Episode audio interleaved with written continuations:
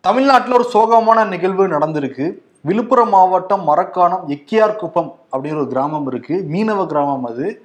கடந்த சனிக்கிழமை வந்து ஐம்பதுக்கும் மேற்பட்ட நபர்கள் கள்ளச்சாராயத்தை வாங்கி குடிச்சிருக்காங்க. குடிச்சதுனால அவங்களுக்கு கண்ணெரிச்சல் ஏற்பட்டிருக்கு வாந்தி மயக்கம்லாம் வந்திருக்கு. அதன் பிறகு அவங்களுடைய நண்பர்கள் உறவினர் எல்லாருமே மரக்காண மருத்துவமனை அதுக்கப்புறம் விழுப்புரம் அரசு மருத்துவமனை அப்புறம் பக்கத்தில் இருக்கிற புதுச்சேரி ஜிப்மர் மருத்துவமனைலாம் கூட்டி போயிருக்காங்க. கூட்டிட்டு போய் அன்னைக்கே சனிக்கிழமையே ஒரு ரெண்டு பேர் உயிரிழந்திருக்காங்க சக்திவேல் தரணி அப்படிங்கிற மாதிரி ரெண்டு பேர். மூதாட்டி மலர்விழி அப்படிங்கிறவங்க நேற்று வந்து இறந்து போயிருக்காங்க. இவன் மரக்காணத்தில் மட்டும் கள்ளச்சாராயம் குடிச்சு இப்போ நிலவரப்படி பதினோரு பேர் இறந்து போயிருக்காங்க. மரக்காணத்தில் இப்படியா? அப்படியே கட் பண்ணி இங்கே வா. செங்கல்பட்டு. செங்கல்பட்டுல இதே மாதிரி கள்ளச்சாராயம் குடிச்சு அஞ்சல வசுந்தரா சின்னத்தம்பி அப்படிங்கிற அஞ்சு பேர் இறந்து போயிருக்காங்க. செங்கல்பட்டுல அஞ்சு பேர் இங்க மரக்காணத்துல பதினோரு பேர். ஒரே நாள்ல நடந்திருக்கு இது அப்ப தமிழ்நாட்டுல இருந்து என்ன தெரியுது? இதுல யார் கட்டுப்படுத்தணும்? காவல்துறை கட்டுப்படுத்தணும். காவல்துறை யார்கிட்ட இருக்கு? முதல்வர் மு க ஸ்டாலின்ட்ட இருக்கு. என்ன பண்ணிட்டு இருக்காங்க? ஒரு கேள்வி இருக்கா இல்லையா? ம். ஆனா அதுக்கப்புறம் நடவடிக்கை எடுத்துருக்காங்க. அவசர அவசரமா என்னோட எடுத்துருக்காங்கன்னா இறந்து போனுடைய உறவினர்கள் எல்லாரையும் போராட்டம் பண்ண ஆரம்பிச்சிருக்காங்க சாலை மறியெல்லாம் பண்ண ஆரம்பிச்சிருக்காங்க. உடனே சம்பவத்துக்கு வந்த கலெக்டர் பழனி அவர் வந்து சமாதானப்படுத்தியிருக்காரு. எஸ்பி சமாதானப்படுத்திருக்காங்க சொந்தக்காரங்களை. அதற்கு பிறகு டிஜிபி உத்தரவின் பேர்ல மரக்காணம் காவல் நிலையத்துடைய ஆய்வாளர் வடிவழகன். அவர் சஸ்பெண்ட் பண்ணியிருக்காங்க. அதே மாதிரி உதவி ஆய்வாளர் அமலாக்கா பிரிவு ஆய்வாளர் அதோடைய உதவி ஆய்வாளர்னு சொல்லிட்டு சஸ்பெண்ட் பண்ணியிருக்காங்க. முன்னாடியே நடவடிக்கை எடுத்துருக்கணும்ல. உளவு பிரிவு என்ன பண்ணிக்கிட்டு இருக்கு? ஒரு கிராமத்துல சாவகாசம் பாக்கெட் பாக்கெட்டா பொட்டலாம் பொட்டலாம் வாங்கிக்கோங்க வாங்கிக்கோங்க சாராயம் வாங்கிக்கோங்க வாங்கிக்கோங்க போட்டுட்டு போயிருக்காங்க. சுதந்திரமா வித்திருக்காங்க கள்ளச்சாராயத்தையே. அப்ப என்னதான் பண்ணிட்டு இருந்துச்சு? இதுக்கு மதுவிலக்கு தடுப்பு பிரிவுன்னு ஒரு தனி பிரிவே இருக்கு தனிப்படையே இருக்கு. அந்த காவல்துறை வந்து என்ன பண்ணிட்டு இருந்தாங்க அப்படிங்கிற கேள்வியும் இருக்கு. இப்போ அவசர அவசரமா ஒரு உத்தரவு வந்து டிஜிபி சைலேந்திர பாபு வந்து எல்லாருக்கும் அனுப்பியிருக்காரு. அந்த மாநகர காவல் ஆணையர்கள் மாவட்ட எஸ்பி அந்த மதுவிலக்கு பிரிவில் உள்ள அதிகாரிகள் எல்லாருக்கும் என்ன சொல்லியிருக்காருன்னா உடனடியாக அந்த கள்ளச்சாராயம் காய்ச்சற எல்லாரையும் சோதனை பண்ணி கைது பண்ணுங்க அப்படின்ட்டு. இதோட வந்து அந்த மெத்தனால் அப்படிங்கிற விஷயம் தான் வந்து இந்த உயிர் போறதுக்கான காரணம். அதுல வந்து யார் அந்த மருத்துவ தொழிலுக்கும் அதை தாண்டி இந்த தொழிற்சாலைகளுக்கும் தவிர வேற யா எங்கெல்லாம் வெளியே போகுது அது அப்படிங்கிறத ட்ராக் பண்ணி கண்டுபிடிங்க அப்படின்னு சொல்லியிருக்காரு. இது இதுதான் வேலையே அவங்களுக்கு அந்த மதுவிலக்கு தடுப்பு பிரிவுக்கு. இவ்வளவு நாள் அந்த வேலை அப்ப நடக்கல. இப்பதான் உத்தரவே பறந்துருக்கு. இவங்க என்ன பண்றாங்க? ம். கஞ்சா வேட்டை இந்த கள்ளச்ச சாராய ஒழிப்பு வேட்டைன்னு பேர் மட்டும் அழகா வச்சுக்கிறாங்க. பட் செயல்பாடுல ஒண்ணுமே இல்லையே. அதான வந்து தெளிவா அது காட்டுது. இப்ப பத்து தனிப்படைகள் அமைச்சிருக்காங்க அப்ப இதெல்லாம் தடுக்கிறதுக்காக. அதற்கு பிறகு இப்ப வந்து வட மேற்கு மாவட்டத்தில் இருக்கிற ஒரு எண்பத்தெட்டு சாராய வியாபாரிகளை அதிரடியா கைது பண்ணியிருக்காங்க. இதுக்கு முன்னாடியே கைது பண்ணியிருந்தா எல்லாத்துக்கும் பயம் வந்திருக்கும்ல. கள்ளச்சாரம் வைக்க கூடாதுங்கிற ஞாபகம் பயம் வந்திருக்கும்ல உங்களுக்கு. ஏன்னா தமிழ்நாட்டுல இந்த மாதிரி கள்ளச்சாராய மரணம்ங்கிறதெல்லாம் நம்ம கேள்விப்பட கேள்விப்படாத சமாச்சாரம் தமிழ்நாட்டுல. இதெல்லாம் குஜராத்ல. பீகார்ல எல்லாம் நடக்கும் நம்ம கேள்விப்பட்டிருக்கோம். ஆமா இப்ப குஜராத்லயும் பீகார்லயும் வந்து நிலவரமே வேற. ஏன்னா குஜராத்ல பீகார்ல மதுபானம் வந்து தடை செய்யப்பட்டிருக்கு. அதனால தினசரி வந்து அங்க கள்ளச்சாராய மரணங்கள் நடந்துட்டு இருக்கு. அதே மாதிரி அது அரசியல் தாக்கமும் அங்க ஏற்படுத்தும். ஆனா இங்க வந்து ஒரு பக்கம் டாஸ்மாக்கும் திறந்திருக்கு. ஐநூறு கடைகளை மூடுறோம் நாங்க. அதுவும் என்ன ஆச்சுன்னு தெரியல. ம். இந்த பக்கம் போயிட்டு இருக்கா இந்த பக்கம் பார்த்தா கள்ளச்சாராயமும் வித்துட்டு இருக்காங்க ரெண்டுமே பேரலா போயிட்டு இருக்கு ஆமா. பத்துக்கும் மேற்பட்ட நபர்கள் ஒரே நாள்ல இறந்து போதெல்லாம் எவ்வளவு அதிர்ச்சிகரமான ஒரு சம்பவம். இப்ப ஸ்டாலின் வந்து அவசரமா சென்னை கிளம்பி அங்க சம்பந்தப்பட்ட இடத்துக்கு போய் விசாரணை பண்றாராம். பாதிக்கப்பட்டவங்க ஆறுதல் வந்து சொல்லியிருக்காரு. ஆமா நேரடியா அங்க போயிருக்காரு. மெத்தனால்னால தான் இவ்வளவு மரணங்கள்னு சொன்னது மட்டும் இல்லாம சிபிசிஐடிக்கு இந்த வழக்கை மாத்திரம் அப்படின்னு வேற சொல்லியிருக்காரு. ம். ஆனா எதிர்க்கட்சிகள் வந்து பயங்கரமா எதிர்வினை ஆட்டிட்டு இருக்காங்க. எடப்பாடி வந்து பதவி. விலகணும்லாம் சொல்லியிருக்காரு. ஆமா எடப்பாடி பழனிசாமி உங்க பேரு மட்டும். Two point zero three point ஜீரோன்னு வச்சுக்கிறாங்க. மொத்தமா இந்த ஆட்சியே ஜீரோவா தான் வந்து இருக்கு. சட்ட ஒழுங்கு வந்து சீர்கெட்டுக்கிட்டு இருக்கு. இதெல்லாம் பொறுப்பேத்துக்கிட்டு இப்ப இவ்வளவு பேர் இறந்து போயிருக்காங்களே. இதுக்கெல்லாம் பொறுப்பேத்துக்கிட்டு முதல்வர் வந்து பதவி விலகணும். இதை நான் வலியுறுத்தி சொல்றேன்னு ரொம்ப ஸ்ட்ராங்காவே வந்து சொல்லியிருக்காரு. இது அரசியலாவும் ஆக்கிட்டு இருக்காங்க. பொன்முடி யாரு? எந்த ஊரை சேர்ந்தவர்? விழுப்புரம் மாவட்டத்தை சேர்ந்தவர் தான் அமைச்சரும் கூட அவரு. அவர் சொல்றாரு அதிமுக ஆட்சியில தான் கலாச்சாரம் நிறைய இருந்தது அதனாலதான் அங்க ஆரம்பிச்ச கலாச்சாரம் அப்படியே எங்க ஆட்சி நடந்துகிட்டு இருக்கு அப்படிங்கிறாரு. அப்போ உங்க ஆட்சியில் என்ன பண்ணிட்டு? கேள்வி எழுதா இல்லையா? ரெண்டு வருஷம் என்ன பண்ணிட்டு இருந்தீங்க? இப்பதான் வந்து ஒரு ஆயிரத்துக்கும் மேற்பட்ட இடங்கள தமிழ்நாடு முழுக்க சாதனை பொதுக்கூட்டம்லாம் போட்டு விளக்கிட்டு இருந்தீங்க. ஈடில்லா ஆட்சின்லாம் சொல்லிட்டு இருந்தாங்க. இன்னொரு பக்கம் அதுக்கு சி வி சண்முகம் இருக்காருல்ல விழுப்புரத்தை சேர்ந்த அதிமுக எம்பி அவரும் வந்து பதிலடி கொடுக்குற மாதிரி நிறைய விஷயங்கள் பேசியிருக்காரு. என்ன சொல்றாருன்னா திமுக காரங்க தான் போலீஸை வந்து வேலை பண்ண விடாம தடுக்கிறாங்க. இந்த திண்டிவனத்தை சேர்ந்த பெண் கவுன்சிலர் இருபதாவது வார்டுக்கு பெண் கவுன்சிலர் ஒருத்தவங்க இருக்காங்க. அவங்க திமுகவை சேர்ந்தவங்க. அவங்களோட கணவர் வந்து மூன்று முறை கள்ளச்சாராய வழக்கு கஞ்சா வழக்குல கைதாகி உள்ள போயிருந்தாரு. அவரை இவங்க வந்தோடனே ரிலீஸ் பண்ணிட்டாங்க. எதுக்கு ரிலீஸ் பண்றாங்க? திமுக காப்பாத்துதா அவரை? அப்படிங்கிற மாதிரி கேள்வியெல்லாம் முன் வச்சிருக்காங்க. ஆனா திமுக கவுன்சிலர் மேல தமிழ்நாடு முழுக்க பல்வேறு குற்றச்சாட்டுகள்லாம் இருக்கு. ஆனா இப்ப கஞ்சா வேட்டு கஞ்சா கேஸ்ல மூணு டைம் உள்ள போயிட்டு வந்தவருடைய ஒய்ஃபுக்கு சீட்டு கொடுத்துறாங்க இவங்க. இப்ப யாரை முன்னிலைப்படுத்துறாங்கிற ஒரு கேள்வி எழுதா இல்லையா மக்கள் மத்தியில? ஆமா கண்டிப்பா எழுது. பல கட்சி தலைவர்களும் இதுக்கு எதிர்ப்பு தான் தெரிவிச்சிட்டு இருக்காங்க ராமதாஸ் வந்து அந்த வருவாய்த்துறை அதிகாரிகள் மதுவிலக்கு பிரி- பிரிவுத்துறை அதிகாரிகள் உள்ளூர் காவல்துறைன்னு எல்லாரையும் பணி நீக்கம் பண்ணணும். அவங்க தான் இதுக்கு பொறுப்பு அப்படின்லாம் சொல்லியிருக்காரு. ஆமா. அண்ணாமலை அதுக்கு மேலதான் பேசுவார் எப்பயுமே. செயலற்ற அரசாங்கமா இருக்குது. அதான் அது எடுத்துக்காட்டுது. இவ்வளவு பேர் மரணங்கிறத சொல்றாரு. அதே மாதிரி சீமான் என்ன சொல்றாருன்னா. ரெண்டாண்டு ஆட்சி சாதனைலாம் சொன்னாங்கல்ல. அந்த சாதனைகளை இதையும் நீங்க சேர்த்துக்கோங்க. இவ்வளவு மரணத்தையும் நீங்க சேர்த்துக்கோங்க. கள்ளச்சாரையும் சேர்த்துக்கோங்க. ம். ஆமா இந்த சம்பவங்கள்லாம் எதை காட்டுதுன்னா காவல்துறை வந்து திமுக அரசோட பிடியில இல்லையோ அப்படிங்கறதான் காட்டுது. அதுவும் குறிப்பா இவர் தான் காவல்துறை மந்திரி வேற முதலமைச்சர். ஏன்னா நம்ம பொது சும்மாவே பாக்குறோம் போகும்போது பாக்குறோம் ஒவ்வொரு டாஸ்மாக் வெளியும் நூறு பைக் வந்து நிக்குது. உள்ள போய் பார்ல எல்லாரும் குடிச்சிட்டு திரும்ப வண்டி எடுத்து தான் போறாங்க. யாரும் டூ வீலருக்கு டிரைவர்லாம் வச்சுக்க போறது இல்ல ம். குடிச்சிட்டு எங்க போறாங்க? வீட்டுக்கு போறாங்க. ஆனா அங்கெல்லாம் வந்து ஃபைன் போடப்படுறது இல்ல எல்லாரும் போயிட்டு தான் இருக்காங்க. அவங்களுக்கு ஒரு டார்கெட் கொடுக்குறாங்கல்ல. இன்னைக்கு இதான் டார்கெட் இது கொடுத்தீங்கன்னா போதும்னா அவ்வளோ ஃபைன் போட்டுட்டு அவங்களும் கிளம்பி போயிடுறாங்க. இதே மாதிரி தான் அந்த மதுவிலக்கு த தடுப்பு பிரிவும் இதான் பண்ணிட்டு இருந்திருப்பாங்க போல. அதனால தான் இவ்வளோ பேர் இப்போதான் அரெஸ்ட் பண்ணியிருக்காங்க எண்பத்தெட்டு பேரை. ஆமா இப்ப முக்கிய குற்றவாளியா இருக்கிற மரக்காணத்துல கலாச்சாரம் வித்த முக்கிய குற்றவாளியா இருக்கிற அமரன்கிறவரை கைது பண்ணியிருக்காங்க இன்னைக்கு காலையில. இப்படிதான் வந்து ஆட்சி நடந்துகிட்டு இருந்ததுன்னா ஒன்றும் வேலைக்கு ஆகாது. இந்த டாஸ்மாக் எப்பெல்லாம் மூட போறாங்கன்னு கேட்டேல டாஸ்மாக். அது வந்து எந்தெந்த டாஸ்மாக்ல எல்லாம் வருவாய் ரொம்ப கம்மியா இருக்கும் அதை தான் மூட போறாங்க இவங்க. அது வந்து ஜூன் மூணாம் தேதி கலைஞர் கருணாநிதி நாள் வருதுல்ல. அப்ப மூட போறாங்களாம்.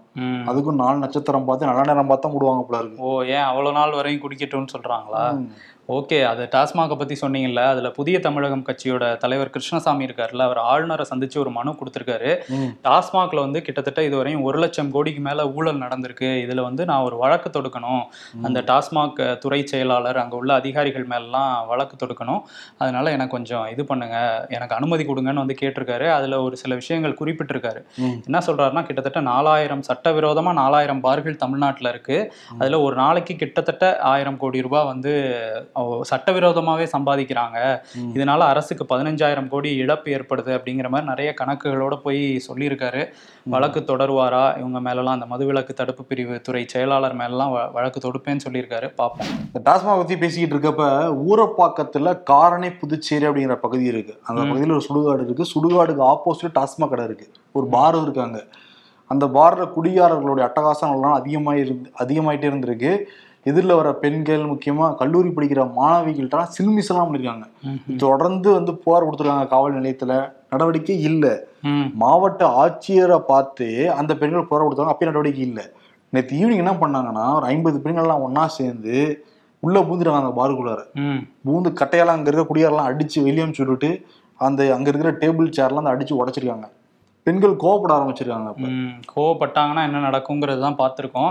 ஒரு பக்கம் டாஸ்மாக் மேலேயும் நடவடிக்கை இல்லைங்கிறது இதை வச்சு தெரியுது. கள்ளச்சாராயத்திலையும் நடவடிக்கை. எடுக்கல அவங்க என்ன பண்ணுவாங்க? காவல்துறையில புகார் சொல்லலாம் கலெக்டர்கிட்ட புகார் சொல்லலாம். நடவடிக்கை இல்லைன்னா என்ன பண்ணுவாங்க? அவங்களே களத்துல இறங்க தான் செய்வாங்க. ஆமா இது நடக்க தான் செய்யும். அதே மாதிரி இந்த கள்ளச்சாராயம் நடவடிக்கைன்னு சொன்னோம்ல அதுல ஒரு நடவடிக்கை எடுத்திருக்காங்க. என்னன்னா பத்து லட்ச ரூபாய் நிவாரணமா அஹ் அந்த உயிரிழந்த குடும்பத்துக்கு சிகிச்சையில இருக்கிறவங்களுக்கு ஐம்பதாயிரம் ரூபாய் அப்படின்னு சொல்லியிருக்காங்க. பத்து லட்சமே எதை காட்டுதுன்னா எங்களால முடியலைங்க பணத்தை வாங்கிட்டு அமைதியா இருங்கன்னு சொல்ற மாதிரி தானே இருக்கு. ம், அப்படிதான் எதிர்க்கட்சிகள்லாம் சொல்ல ஆரம்பிச்சிருக்காங்க. இவ்வளோ பெரிய தொகையை கொடுத்துருக்காங்களே அப்படின்ட்டு. நாமக்கல் மாவட்டம் ஜேடார்பாளையத்தில் ஒரு கரும்பு ஆலை இருக்கு. அங்கே வந்து நிறைய வடமாநில தொழிலாளர்கள் வந்து வேலை பார்த்துட்டு இருக்காங்க. அதில் ஒரு நாலு பேர் வந்து ஒரு குடிசையில் அவங்க தங்குற இடம். அதில் வந்து தூங்கிட்டு இருந்திருக்காங்க. அந்த நேரத்தில் மர்ம நபர்கள் சில வந்து அந்த குடிசைக்கு தீ வச்சிருக்காங்க. இதில் அந்த நாலு பேரும் வந்து உடல் கருகிய நிலையில் இப்போ எடுத்துகிட்டு போய் ஹாஸ்பிட்டலில் சேர்த்துருக்காங்க. தீவிர சிகிச்சை வந்து நடந்துட்டு இருக்கு நம்ம அந்த பகுதியில் இது பரபரப்பா பேசப்பட்டுட்டு இருக்கு அதே மாதிரி மயிலாடுதுறையில கலைவாணன் அப்படிங்கிற ரவுடி அவருடைய வீட்டுக்கு பின்னாடி உட்காந்து மூலப்பொருட்கள் எல்லாம் வச்சு நாட்டு வெடிகுண்டு தயாரிச்சுட்டு இருந்திருக்காரு நாட்டு வெடிகுண்டு தவறுதலா வெடிச்சு ஒரு ரெண்டு கையும் வந்து அந்த இடத்துலயே வந்து இழந்திருக்காரு. வயிற்றுல நெஞ்சிலலாம் பயங்கர அடி ஹாஸ்பிட்டல் தூக்கி தூக்கிட்டு போயிட்டு இருக்காங்க. கடைசியில போலீஸ் போய் அந்த வீட்டை சீல் பண்ணி நிறையா சர்ச் பண்ணதுல பால்ட்ரஸ் குண்டுகள் ஆணிகளும் கைப்பற்றி எடுத்திருக்காங்க. கொஞ்சம் அலர்ட்டா இருக்கணும் உளவுத்துறையும் காவல்துறையும். கண்டிப்பா. முதல்வர் மு க ஸ்டாலின் ஆட்சியை விட கட்சியில தான் அதிகமா கவனம் செலுத்துறாருன்னு சொல்லிட்டு ஒரு நடவடிக்கையில பார்த்தாலே தெரியுது. இப்போ நேற்று என்ன பண்ணியிருக்காரு? மாவட்ட செயலாளர்கள் கூட்டத்தை கான்ஃபரன்ஸ் மூலமா வந்து போட்டிருக்காரு. எழுபத்தி ரெண்டு மாவட்ட செயலாளர்கள் இருக்காங்க டிஎம்கேவில் கூட ரைடு விட்டுருக்காரு. ரொம்ப நாட்கள் கம்மியாக தான் இருக்கு நாடாளுமன்ற தேர்தலுக்கு. எல்லாம் ரொம்ப தீவிரமா நீங்க உழைக்கணும். உழைக்காதவர்கள் கட்சியில் இடம் இல்லைன்னு சொல்லி அங்க வந்து பொங்கு பொங்குன்னு பொங்கியிருக்காரு. ம். எங்க பொங்கியிருக்கணும் அவரு? ஆட்சி அதிகாரத்துல இருக்கிற அதிகாரிகிட்ட இருந்து பொங்கிதானா எல்லாம் கரெக்டா நடக்கும். ம் மக்களே வந்து அந்த அதிருப்தி இவ்வளவு உருவாகிருக்காது இந்த விஷயத்துலலாம். இன்னொரு பக்கம் என்னன்னா அந்த டிஆர்பி ராஜாக்கு வந்து அமைச்சர் பதவி கொடுத்தாங்கல்ல. அதுல வந்து ஒரு சின்ன சிக்கல் ஆயிருக்கு. என்னன்னா ஐ பெரியசாமியோட அமைச்சர் ஐ பெரியசாமியோட மகன் ஐ செந்தில்குமார் இவர் பழனி சட்டமன்ற தொகுதியோட எம்எல்ஏ இவரோட மனைவி மெர்சி செந்தில்குமார் ஓ, என்னன்னா அப்பா மகன் ரெண்டு பேரும் எம்எல்ஏ இருக்காங்க அப்பா அமைச்சரா இருக்காரு அப்பா அமைச்சரா இருக்காரு. அதுதான் இப்ப பிரச்சனையா இருக்கு. என்னன்னா நீங்க மட்டும் அமைச்சரா இருக்கீங்களே. என் கணவனுக்கு எப்ப அமைச்சர் பதவி கிடைக்கும் அப்படிங்கிற மாதிரி சமூக வலைதளத்துல செந்தில்குமாரோட மனைவி மெர்சி இருக்காங்கல்ல. அவங்க தொடர்ச்சியா பதிவுகள் போட்டுட்டே இருக்காங்க. உதயநிதி வந்து அமைச்சர் ஆயிட்டாரு அவருக்கு என்ன வயசு? பிடிஆருக்கு என்ன வயசு? அதுக்கப்புறம் டிஆர்பி ராஜாக்கு என்ன வயசு? ஏன் அப்படின்லாம் போட்டிருக்காங்க. அதுல என்ன சொல்ல வராங்கன்னா என் கணவருக்கும் அந்த வயசு வந்துருச்சு. அமைச்சர் பதவி கிடைக்கிறதுக்கான வயசு. அதனால வந்து இது வந்து அனுபவம் அரசியல் அனுபவம் இவருக்கு நிறையவே இருக்கு என் கணவருக்கு. ஆனா அது வந்து அவங்க அப்பா மனசு வச்சாதான் முடியும் போல அப்படிங்கிற மாதிரி எல்லாம் போட்டிருக்காங்க. போட்டிருக்காங்க சீக்கிரம் பேசுங்க முதல்வர்கிட்ட அப்படின்னு சொல்றாங்க போல ஐ பெரியசாமி ஆனா திமுக மேல இருக்க குற்றச்சாட்டு என்னன்னா அந்த வாரிசு அரசியல் பிரச்சனை தான். தலைமையில இருந்து கீழே வரைக்கும் எல்லாருமே அப்பா மகன் அப்பா மகன் அப்பா மகன் தான் வந்து வர முடியும் போஸ்டிங் வர முடியும்னா அப்ப சாதாரண தொண்டன் என்ன நிலைமைக்கு ஆளாவான். கடைசி குடி பிடிச்சிட்டே இருக்கணுமாங்கிற ஒரு கேள்வி இருக்கா இல்லையா திமுகல ஆமா இது. அவங்க சரி பண்ணலன்னு வச்சுக்கோங்களேன் ரொம்ப கஷ்டம்தான் படம் போறதுக்கு முன்னாடி நம்ம நாட்டுக்கு என்னதான் ஆச்சுன்னு ஒரு விளம்பரம் வரும்ல? ஆமா. அதே மாதிரி பிஜேபிக்கு என்னதான் ஆச்சுங்கிற மாதிரி தான் இருக்கு. ஏன்னா வானதி ஸ்ரீனிவாசன் வந்து விசிக்காக அழைப்பு எடுத்திருக்காங்க. சமூக நீதிக்கு எதிராக செயல்படுற கட்சி தான் திமுக அது உங்களுக்கே தெரியும். பேசாம பிஜேபி கூட இணைஞ்சிருங்க. நாங்களாம் சமூக நீதி காக்குறவங்கன்னு சொல்றாங்க. பிஜேபிக்கு என்னதான் ஆச்சு இது அவளே சிரிப்படுறான்னு தெரியல. வானதி ஸ்ரீனிவாசன் நீங்க சொல்றப்ப. ஓகே இந்த சைடு இருந்து என்ன சொல்றாங்க? திருமா சைடு இல்ல இல்ல. எக்காரணத்து கொண்டு பாமக கூடவும் பிஜேபி கூடவும் நான் கூட்டணி நான் வாய்ப்பே கிடையாது. ஆமா அதுதான் அவங்க ரொம்ப காலமா சொல்லிட்டு இருக்காங்கல்ல. அதேதான் சொல்லி பதில் கொடுத்திருக்காரு திருமா. ஓகே. பக்கம் டிடிவி பாத்தியா? ஆமா கூட்டணியை பத்தி பேசும்போது டிடிவி வந்து ஒரு விஷயம் சொல்லியிருக்காரு. என்னன்னா ரெண்டாயிரத்தி இருபத்தொன்னு சட்டமன்ற தேர்தலில் அமித்ஷா வந்து எடப்பாடி கிட்ட சொன்னாராம். நம்ம வந்து அமமுகவையும் கூட்டணியில சேர்த்துக்கணும். ஏன்னா கிட்டத்தட்ட எண்பது தொகுதிகளில் வந்து நமக்கு பின்னடைவு ஏற்படும் இதனால. அவங்கள தனியா விட்டோம்னா அதனால நம்ம சேர்த்துக்கணும்னு சொன்னாராம். சொல்லியும் வந்து எடப்பாடி வந்து மறுத்துட்டாராம் ம். இதை வந்து ஓபிஎஸ் வந்து டிடிவி கிட்ட சொன்னதா அவரே சொல்லியிருக்காரு. ஓகே. என்ன சொல்ல வராங்கன்னு தெரியல. ஆனா இந்த டைம் கேட்பாரு என்ன ரீசன்னா இவங்க போனாங்கல்ல எடப்பாடி பழனிசாமி ஜெயக்குமார் அப்புறம் தங்கமணி வேலுமணி எல்லாம் அமித்ஷா மீட் பண்ண போனாங்கல்ல. அப்ப அண்ணாமலை வந்திருக்கிறத எடப்பாடி கிட்ட சொல்லவே கிடையாதான் இந்த கோஷ்டிக்கே தெரியாதான். ஓஹோ. இவங்க உள்ள பெரியாங்க ஓகே அமித்ஷா கூட தானே மீட்டிங் போனாங்க. ஆப்போசிட் அண்ணாமலை உட்காந்துருக்காரா. இது சொல்லவே இல்லையாப்பான்னு சொல்லிட்டு லைட்டா அவமானப்பட்ட மாதிரி தான் உணர்ந்திருக்காங்க. Edappadi and co. வேற வழி இல்ல. முதலாளி சொல்ல நம்ம கேட்டுதானே அவங்க மாதிரி அங்க இருந்து கிளம்பி வந்திருக்காங்க. ஓகே. ரெண்டாயிரத்தி இருபத்தி நாலுல மேபி அந்த கூட்டணியில வந்து டிடிவிக்கும் இடம் உண்டு அப்படிங்கிற சொன்னா கேட்டுதான் ஆகணும். உட்காந்து தோரணை பாத்தியா இல்லையா? எல்லாரும் இப்படிதான் உட்காந்துருந்தாங்க ஐயா சொல்லுங்க ஐயா இ- இடம் வேற இல்ல இல்ல. நெருக்கடியில உட்கார்ந்துருந்தாங்க. ஆமா. அதனால டிடிவி இருக்கலாம் கூட்டணியில. இன்னொரு பக்கம் அதிமுக பத்தி பேசும்போது ஜெயக்குமார் இருக்கார்ல அவர் உச்சநீதிமன்றத்துல ஒரு வழக்கு போட்டிருக்காரு. பேனா சிலை வைக்கிறதுக்கு மத்திய அரசு அனுமதி கொடுத்துருக்குல்ல. அதை எதிர்த்து வந்து அங்க வழக்கு போட்டிருக்காரு. அது மட்டும் இல்லாம இங்க மீனவர்கள்ட்ட வந்து ஒரு கையெழுத்து இயக்கத்தையும் தொடங்கி வச்சிருக்காரு பேனா சிலைக்கு எதிரா. ஓகே.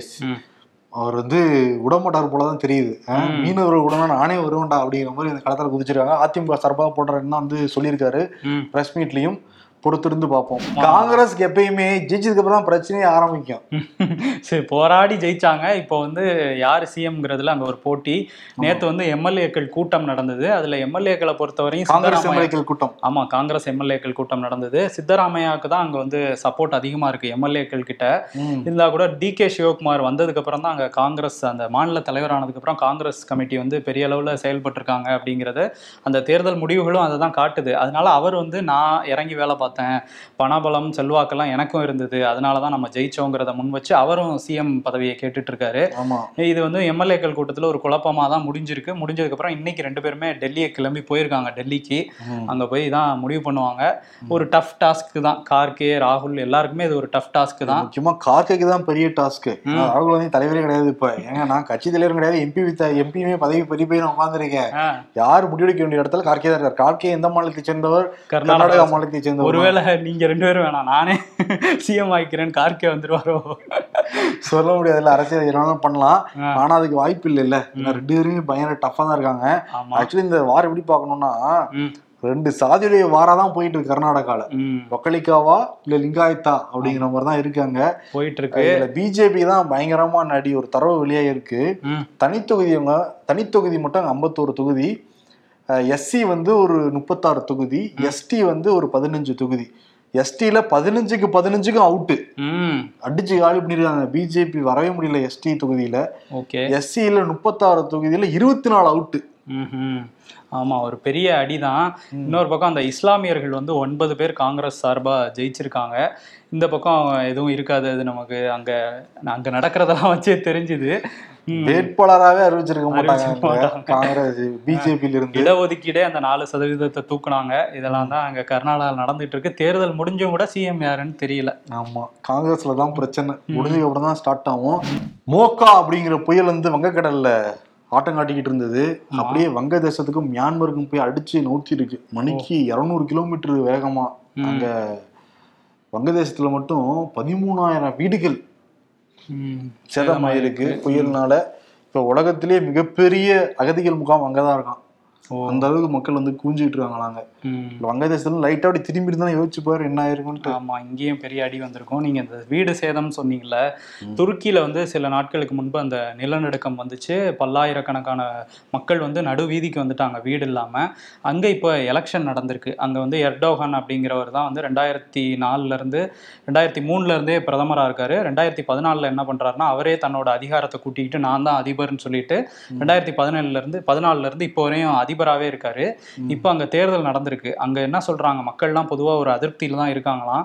ஏன்னா பொருளாதார சிக்கல் இப்போ வீடுகள்லாம் வேற இல்லை. இதெல்லாம் இடையில இவர் சர்வாதிகாரமா போயிட்டு இருக்காரு எர்டோகன் அப்படிங்கிற குற்றச்சாட்டும் இருக்கு. இதுக்கு இடையில வந்து தேர்தல் நடந்திருக்கு. எதிர்க்கட்சிகள்லாம் ஒன்று சேர்ந்து கெமல் அப்படிங்கிறவரை இவருக்கு எதிராக நிறுத்தியிருக்காங்க. இப்போ வாக்கு எண்ணிக்கை நடந்துட்டு இருக்கு லீடிங்ல இப்போதைக்கு எர்டோகன் தான் இருக்காரு. திரும்பியும் அவரே வருவாரா? இல்ல சர்வாதிகார ஆட்சி அங்க முடிவுக்கு வருமாங்கிற ஒரு பேசுபொருள் அங்க போயிட்டு இருக்கு நாளைக்கு தெரியும். ம்.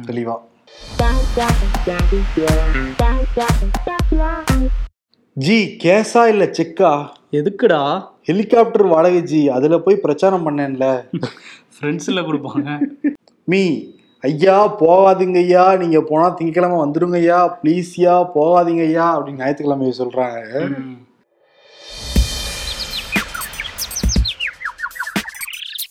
சத்தம் இல்லாமல் ஒரு ஆட்சி மாற்றம் பண்ணிட்டு அமைதியாக இருக்கிறார் அண்ணாமலை.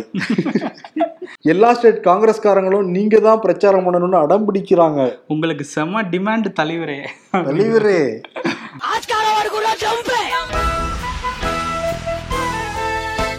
வருண். உன் ஃப்ரெண்டுங்க அன்னைக்கு தான் அறிமுகப்படுத்தினேன். பேர்லாம் சொல்லியிருக்காங்க நம்ம ஆடியன்ஸு ஒரு பேர் சுட்டு விழா நடத்தலாம்னு பார்க்கறதுக்குள்ளார நீ ஆப்சண்ட் அந்த பொண்ணு ஆப்சண்ட்டு எனக்கு சம்மந்தம் இல்லை எனக்கு அதுக்கும். என் ஃப்ரெண்டு வந்து கம்ப்யூட்டருக்குள்ள தான் இருக்காங்க. ஏன்னா அவங்க ஏஐ தானே. அதனால அவங்க இன்னைக்கு அவங்க வராங்களா? நல்லா சமாளிக்கிற. இன்னைக்கு லீவ் கொடுத்துருவோம் அவங்களுக்கு. ஓகே. இன்னைக்கு நானே கூட கொடுக்கலாம். கொடுக்கலாமா? இல்ல ஃப்ரெண்டு தான் கொடுக்கணும்னா. கொடுக்க கொடுக்க வைக்கலாம். இல்ல இல்ல சொல்லுங்க. ஸ்டாலினுக்கு தான் வந்து விருது. தமிழ்நாட்டுல சட்ட ஒழுங்கு சரி சரியில்லைன்னு சொல்லிட்டு எதிர்கட்சிகள் தொடர்ந்து குற்றச்சாட்டிக்கிட்டு இருக்காங்க. இவங்க அதுல இருந்து பாடம் கத்துக்கிட்ட மாதிரியே தெரியல. இப்ப மக்கள் கண்ணிலே ஒரு மரண பீதி தெரியுது. ஐயோ எங்க எப்ப எது நடக்குமோ அப்படிங்கிற மாதிரி. அவரு கண்ணிலே ஒரு பீதி தெரியும். ஏன்னா ஐயோ என்னப்பா ஆட்சி தொடர்ந்து கிட்ட பேரா வந்துகிட்டு இருக்கே எப்படி சமாளிக்க போறோம் அப்படின்னு. அதனால ரெண்டுக்கு பொதுவா ரெண்டு பேருக்குமே பொதுவா ஸ்டாலினுக்கும் சரி மக்களுக்கும் சரி பொதுவா வந்து. பயப்படுறாங்கல்ல. அதனால மரண பயத்தை காட்டுறீங்களே அப்படிங்கிறது வந்து கொடுத்துடலாம். ஓகே. சிறப்பு. நாளை சந்திப்போம். நன்றி. வணக்கம். நன்றி.